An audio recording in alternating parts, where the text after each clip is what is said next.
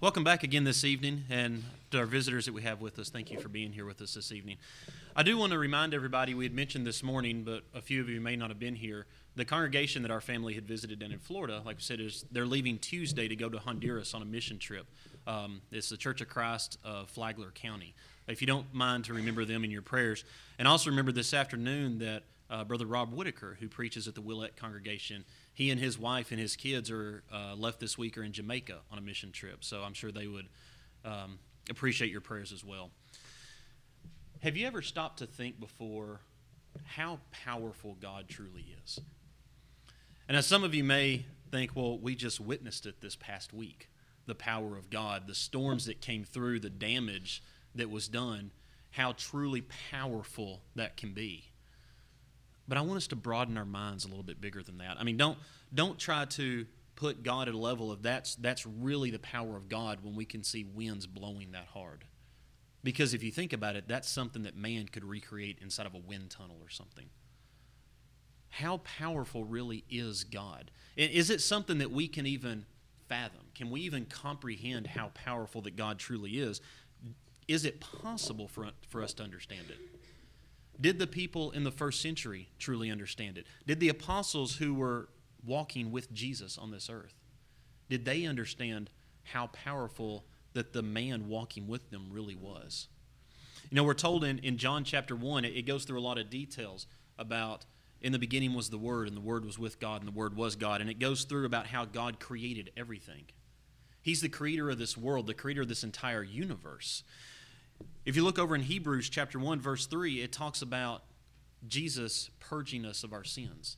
He has the ability to forgive us of our sins. And if you go over a little bit later in Hebrews, it talks about him having the power to save us. I mean, that truly is powerful. Somebody that can create this world, could create this universe, take our sins that we have inside of us that we can't do anything about, but he can get rid of them. He can save us eternally from a hell that we deserve to be in. But can we really grasp what that means? I mean, those are all things that, that yes, show true power, but those are things that, from a physical standpoint here on earth, we can't really witness those things happening. We've never seen somebody create something from nothing. I mean, it, it's not possible, it's physically impossible. When somebody has their sins forgiven, is there a physical change to that person? No, there may be a change in their their attitude and their personality and the way that they act, but physically they still look like the same person. So, is there a way that we can possibly understand the true power that God has? And that's what I want us to look at this morning. Now, I, I will say, is it does God expect us to understand everything about Him? No, I don't believe so if he had wanted us to truly understand every little detail about him and who he was, I think that there would have been a lot more in Scripture explaining that. I, I don't think he expects us to because I'm not sure it's possible to. But I do want us to look at trying to grasp a little bit better understanding of this power. Turn over to 2 Timothy chapter 3, and this is the passage that we had in our Scripture reading just a moment ago. And, and this is this passage is really why I say that I think God expects us to have some level of understanding of His power. Let's read that together again. 2 Timothy chapter 3, let's begin reading in verse 1. It says, But know this, that in the last day perilous times will come, for men will be lovers of themselves, lovers of money, boasters, proud, blasphemers, disobedient to parents, unthankful, unholy, unloving, unforgiving slanderers, without self control, brutal, despisers of good, traitors, headstrong, haughty, lovers of pleasure rather than lovers of God. But listen to this right here, verse 5. Having a form of godliness, but denying its power. And from such people turn away. So, how is it that Scripture is going to tell us to turn away from someone who's denying the power of God if we don't really understand what that power is? How do we know to recognize somebody who has this form of godliness, that carries this name of a Christian? They claim to be what God wants them to be, but yet they're denying this power. So let's look for a minute and see if we can if we can understand a little bit of what this power entails. And so again, like I said, I I do not fully understand it. I don't think it's possible for a human to fully understand it. I don't believe what we're going to talk about tonight is going to be all encompassing of his power. I believe there's there's more to it, and even some of the things I talk about tonight, the passages that we look at, there's probably more meaning that can be pulled from them. So I'm not going to claim that I can teach every detail about this. But everybody, turn over to Mark chapter four, and this is where we're going to spend most all of our time tonight. So I want everybody to turn there, and, and we're going to do a lot of reading passages together tonight. Um, and, and we'll stop and talk about some of it together. But I I don't think there's really any better way to explain some of the things that happened in Jesus' life than to just read them and let's look at what the Bible really says about it. Um, Mark chapter 4, verse 10. And, before we get into this, I, I, will mention this. And some of you who like to make notes in your Bibles, uh, little comments in the margins and stuff, this is one of those lessons that I had heard somebody else do several years ago. And they had told me how, and it was amazing. They got up just on the spur of a moment. Somebody asked them to get up and preach. It was while we were in Haiti. They said, Hey, can you get up and preach a lesson? They had like maybe 20 seconds notice to get up and preach. And he did it. And I asked, asked him afterwards, How in the world did you do that? Well, he had this entire sermon outlined in his Bible. And so I took the notes and did the same thing in mine. And I encourage you, and I'll stop as we go through this to tell you where to mark certain things. But what he had done is in the very front of his Bible, he had put the words just power of Jesus, Mark chapter 4. And that's an indication to him where to go to to start and then as he goes through each of these passages, there's a little comment beside each one of them, and it directs over to the next passage. And so I'll, I'll kind of explain some of that as we go through it and say, hey, if you want to mark this in your, in your margins, if, if you want to do that. And it's something that maybe you can use to study with somebody uh, in the future. So, Mark chapter 4, let's start looking at verse 10. And, and we're going to look for a minute at why Jesus did the parables that he did. And I think everybody understands that for the most part, and, and they've heard this before, but let's look at it again. Mark chapter 4, let's start reading in verse 10. And this is after he had just, that Jesus had just told the parable of sower. But when he was alone, those around him with the twelve asked him about the parable. And he said to them, To you it has been given to know the mystery of the kingdom of God, but to those who are outside, all things come in parables, so that seeing they may see and not perceive, and hearing they may hear and not understand lest they should turn and their sins should be forgiven. And so it was obvious that the people who were sitting and listening to Jesus talk and to preach and seeing the things that he was doing, they didn't really grasp everything that was going on. And even the apostles, we can see in certain places in Scripture, Jesus made it very evident to them. He was like, guys, why aren't you getting this? Can't you understand what I'm telling you? It's very plain here. They didn't really fully understand it. So these parables were used in a way to, to put an analogy out that somebody would understand and hopefully get a meaning from that. And so as he goes through the next couple uh, sections of chapter 4, he starts telling a couple more parables, talking about the light that's put underneath a basket, talking about a mustard seed and how it can grow. But then something changes at the end of Mark chapter 4 and carries over into Mark chapter 5. It, it stops kind of telling parables and it starts going into actions that Jesus does. And I don't think these actions, and it, this is just my opinion, this is Jonathan's opinion here, I don't think that those actions are just spontaneous things that popped up. I believe that Jesus was trying to prove a point to his apostles by doing these things. And so I want us to watch what unfolds. And so, again, where I put my, at the beginning of my Bible there, I put Mark chapter 4, power of Jesus. And it directs over to talking about the parables. Now we're going to start in verse 35 of chapter 4. So again, he, get, he gets through telling the parable of the mustard seed. Verse 35, let's all read this together says, On the same day, when evening had come, he said to them, Let us cross over to the other side. Now, when they had left the multitude, they took him along in the boat as he was. And other little boats were also with him. And a great windstorm arose, and the waves beat into the boat so that it was already filling. So it's not just that the storm was, was just rough and beating against it, it said the boat was filling. There's a possibility this boat's either going to be destroyed or completely sink. Obviously, nature is beginning to take its toll on the disciples and what they're around. Verse 38. It says, But he but he was in the stern, asleep on a pillow, and they awoke him and said to him, Teacher, do you not care that we are perishing? Obviously, the apostles, the disciples are scared at this point. They're scared for their own safety. Remember, it said the boat was beginning to fill. They may have been afraid that they were getting ready to sink. They come to Jesus and said, Jesus, why are you here asleep? Do you not understand what's really going on to us right now? What, what this storm is doing to us? Let's read in verse 39. Then he arose and rebuked the wind and said to the sea, Peace be still. And the wind ceased, and there was a great calm. But he said to them, Why are you so fearful? How is it that you have no faith? And they feared exceedingly and said to one another, Who can this be that even the wind and the sea obey him? If you want to make a comment in your margin there, verses 35 through 40, through 41, nature obeys God. He has the power to control nature. That's something we can understand. Take it back last week when all these storms came through. Winds, from what I understood, we were out of town, so we weren't here to experience it, but we had winds up to 100 miles an hour. Imagine someone walked outside and said, Stop. And it immediately stopped and went completely calm. No more rain, no more wind, no more clouds. Everything stopped in an instant. That's what Jesus just did. He was proving to the disciples the power that he truly had through them seeing something and them being able to understand. And, I, and again, this is just my opinion. I believe he put himself in that situation on purpose. If he has the ability to stop that storm, he had the ability to create that storm. He would have known that storm was coming. He's, he's Jesus, he's God. He would have known what was going to happen when they got out on that boat. And he still went down and went to sleep. I believe he was proving a point to the apostles about the power that he truly had. Nature obeys God. He's the one who created nature, he's the one who has the ability to manipulate nature if he wants to. All right, let's keep on reading. Chapter 5, beginning in verse 1. Then they came to the other side of the sea, to the country of the Gadarenes. Now, keep in mind, this is immediately right after they got off the boat. So this isn't months down the road. There's not a big time gap. This is when they got to the other side of the sea, they get off the boat.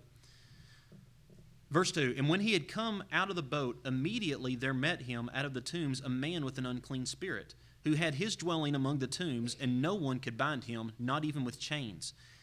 Because he had often been bound with shackles and chains, and the chains had been pulled apart by him, and the shackles broken in pieces, neither could anyone tame him. And always, night and day, he was in the mountains and in the tombs, crying out and cutting himself with stones. Everyone has heard this story. There's been many, many sermons preached about this, about the interaction that Jesus had with this man. And this man was possessed by demons. We all know that, and we're going to get into that some more here in a second. Look at verse 6. I think this is something that's very interesting. This man, when he saw Jesus from afar, he ran and worshiped him. This is a man who's possessed by demons. The demons are controlling this man. So, in essence, the demons ran and worshiped Jesus as soon as they saw him. They knew who this man was, they knew who Jesus was. They ran and worshiped him. I, th- I think that's very interesting. Let's keep reading in verse 7. And he cried out with a loud voice and said, What have I do, to do with you, Jesus, Son of the Most High God? I implore you by God that you do not torment me. For he said to them, Come out of the man, unclean spirit. Then he asked him, What is your name? And he answered, saying, My name is Legion, for we are many. Also he begged him earnestly that he would not send them out of the country. Now a large herd of swine was feeding there near the mountains. So all the demons begged him, saying, Send us to the swine, that we may enter them. And at once Jesus gave them permission. Then the unclean spirits went out and entered the swine. And we all know the story from there. The swine run over a cliff, they all die. The farmers that were there that were watching them, they were upset about it because they just lost all their pigs. And then basically they asked Jesus to leave. Please get out of here. You're destroying our livelihood, more or less. But look at the interaction that this demon possessed man had with Jesus. The demons themselves had with him. They knew exactly who Jesus was, they knew that Jesus had power over them. Jesus could cast demons out of somebody, he has control over demonic spirits. So if you're wanting to make comments in your margins, demons obey Jesus, demons obey God.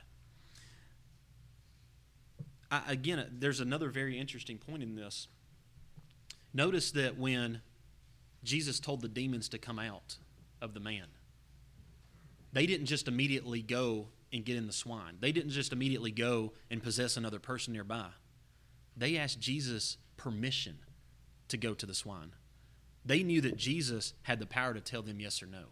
He could have sent them anywhere he wanted to send them, and they knew it. They asked permission. So, does that mean they literally didn't have the ability to go and possess something else without Jesus saying it was okay? or they knew better than to step out of line because the Son of God was standing right in front of them. They knew better than to try to test it. I, I just think that's a, that's a very interesting point there that they knew who Jesus was, they knew he had power over them. Again, this is something that the apostles could have physically seen a change in this man. Somebody who was possessed for years that nobody could chain him up, and Jesus immediately changes this man in an instant just by speaking to him. All right, let's keep on going. Let's jump over to verse 21. All right, so it says, Now when Jesus had crossed over again by boat to the other side. So again, we're, we're within the same time frame. There may have been a day or so passed by here, depending on how long they were on the boat. But again, this is not months and months down the road. This is immediately right after he had calmed the, the storm on the boat the first time. He's now proven that he has control over the demons.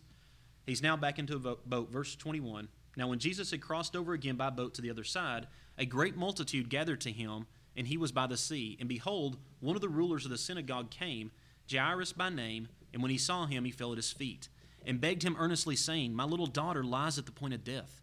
Come and lay your hands on her, for she may be healed, and she will live. So Jesus went with him, and a great multitude followed him and thronged him. All right, now we're going to come back to this story here in a moment. He's interrupted. Jesus was planning on going with Jairus to go to his daughter, who had come and asked him, Look, she's dying. I need help. So he started to go and he gets interrupted. So we're going to come back to that again here in just a minute. Let's continue reading verse 25 and let's see what happens. It says, Now a certain woman had a flow of blood for 12 years and had suffered many things from many physicians. She had spent all that she had and was no better, but rather grew worse. All right, so we have this woman now who is approaching Jesus. She heard that he was in town. She has this illness, this flow of blood it says for 12 years. And I think it's very important to understand that it said that she had suffered many things at the hand of physicians. It's not that she had just been sitting over here by herself suffering and hadn't told anybody about it. She's been going to doctors. It says that she spent everything she had to try to correct this problem, and she was worse because of it. She was no better. This is something that modern science and medicine could not fix. 12 years she's been dealing with this issue. So it's not something that's just some small thing to her. This is probably defining who she is, defining her life. Let's keep reading, verse 27. When she heard about Jesus, she came behind him in the crowd and touched his garment. For she said, If only I may touch his clothes, I shall be made well. Jesus didn't even have to talk to her. He didn't have to say anything to her. He didn't have to say, Illness, come out of this woman. She literally just touched his clothes. That's it. That's all she had to do. Verse 29, look at the very first word immediately. Immediately, the fountain of her blood was dried up, and she felt in her body that she was healed of the affliction. Twelve years, doctors tried to fix this, and they could do nothing. She grew worse while she was under the care of physicians. She walked up to Jesus and touched his clothes, and immediately, 12 years worth of misery in her life is healed. That's power. That's power that Jesus has. That's power that this woman experienced, that the apostles could have seen the power of this. And Jesus felt that power. Let's continue reading in verse 30. It says, And Jesus immediately, knowing in himself that power had gone out of him, turned around in the crowd and said, Who touched my clothes? But his disciples said to him, You see the multitude thronging you, and you say, Who touched me? And he looked around to see her who had done this thing. But the woman, fearing and trembling, knowing what had happened to her, came and fell down before him and told him the whole truth. And he said to her, Daughter, your faith has made you well. Go in peace and be healed of your affliction. Again, if you're wanting to write in your margins, somewhere around these verses, put Jesus can control sickness, he can control illness. So we've now seen that Jesus has the power to control nature. We can understand that. He has the power to control demons. He has the power to heal somebody of an illness that medicine and science had no power at all to fix. All right, so now we're back to the story of Jairus' daughter. Let's pick up reading in verse 35. While he was still speaking, some came from the ruler of the synagogue's house and said, Your daughter's dead. Why trouble the teacher any further? As soon as Jesus heard the word that was spoken, he said to the ruler of the synagogue, Do not be afraid, only believe. I, again, these situations, I personally believe that Jesus allowed these situations to happen because he was proving a point to his disciples that were with him, the power that he truly had. Jesus could have prevented this girl from dying had he wanted to. I mean, even spoken a word that nobody else said, and she would have never died until he got there. This girl died, though, and he looks at the girl's father and says, Don't listen to these people. Believe me. Just believe in me. He knew what was going to happen, and he wanted to make sure that the father did not lose his confidence. Verse 37, let's keep going. And he permitted no one to follow him except Peter, James, and John, the brother of James. Then he came to the house of the ruler of the synagogue and saw a tumult and those who wept and wailed loudly. It was very obvious this girl was dead. There was no questioning whether or not she was just asleep, whether or not she had just passed out. Her soul was gone. Again, back to the video we watched of Don Blackwell's this morning in our adult class. The, the soul has now separated from the body. It has moved on to the Hadean realm, to paradise or to torment, one of the two. She's dead. She is completely dead. There is no getting around that. Let's keep reading in verse 39. When he came in, he said to them, Why make this commotion and weep? The child's not dead, but sleeping. And they ridiculed him.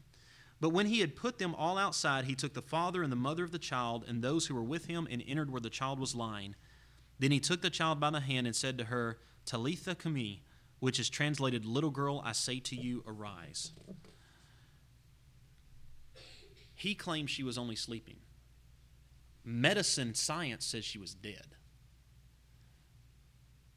He tells her to come back to life. Look at the very first word again of verse 42. Immediately. There was no medical practice or anything he had to do. There was no process he had to go through to bring this girl back to life. He just said, Get up. Wake back up. Stand back up. And immediately she came back to life. He had the power to take that soul that had moved on to the Hadean realm and bring it and put it back into this person. If you're wanting to make a comment in your margin of your Bible, he controls death. Jesus has the power over death. Again, this is something that his apostles could have physically seen happen, that they could have witnessed. So, so we've looked at four things here, and again, these were all within, I think, probably within a day or so. There's no indication that there was any long span of time in between these. And they happened right after Jesus was trying to explain to the apostles what these parables were all about that he was telling them. And I think it became obvious to him that they weren't grasping the concept of who he really was. And so he goes through these, these experiences, these interactions that, remember, the disciples, the apostles, they experienced them with him. He put them onto a boat had the boat about destroyed by nature, and he immediately stops the storm.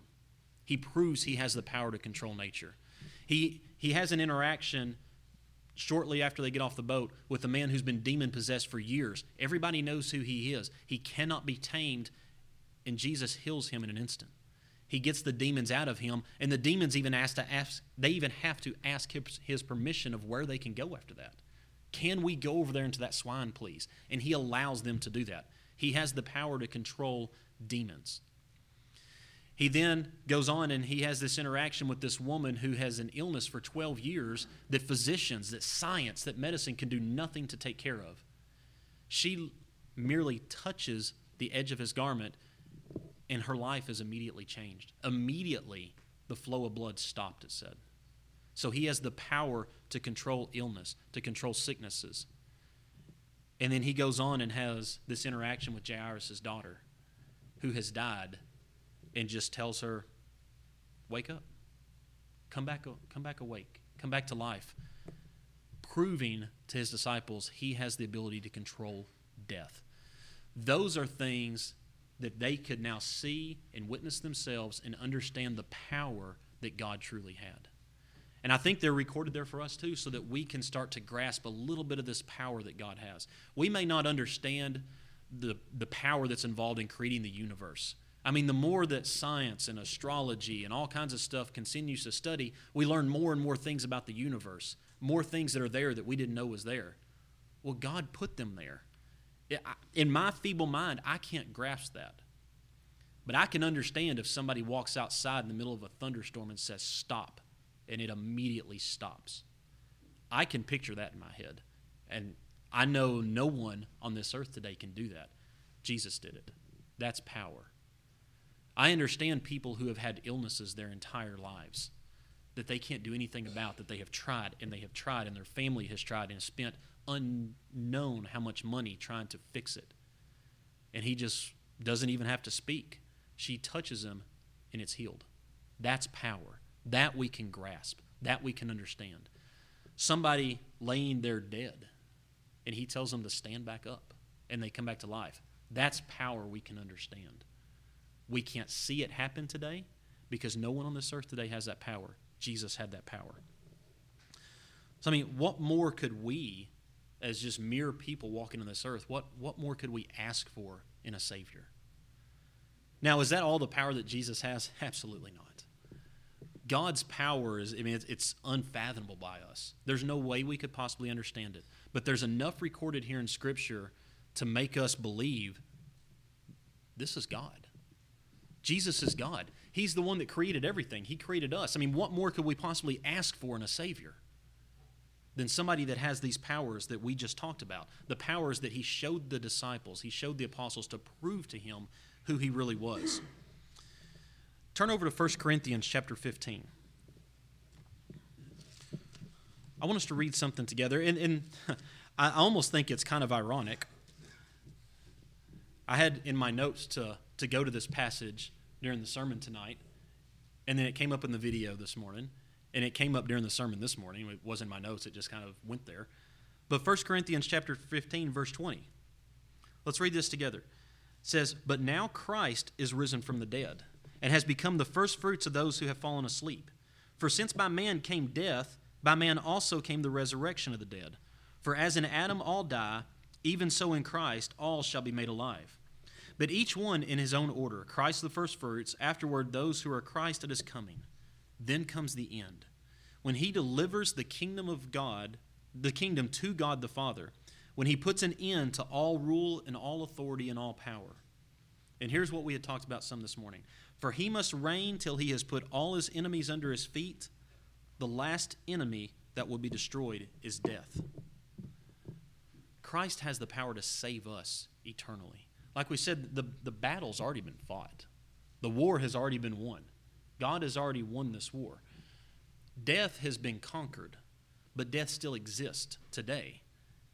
It's going to be permanently destroyed for all eternity come Judgment Day. And that's what it's talking about here in 1 Corinthians 15.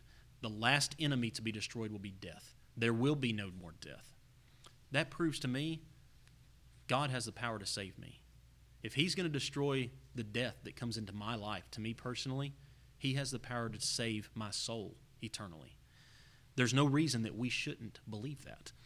Just as this little girl that she was raised from the dead, we someday will be raised from the dead as well. And it, it doesn't matter whether our eternal destiny is heaven or hell. We will be raised from the dead. Death will be gone. And so, where do you stand? Do you question the power that God truly has? Turn with me back over to the, the scripture reading that we had uh, a few minutes ago 2 Timothy chapter 3. And we're not going to read through all of this again. We've already had it read to us twice today.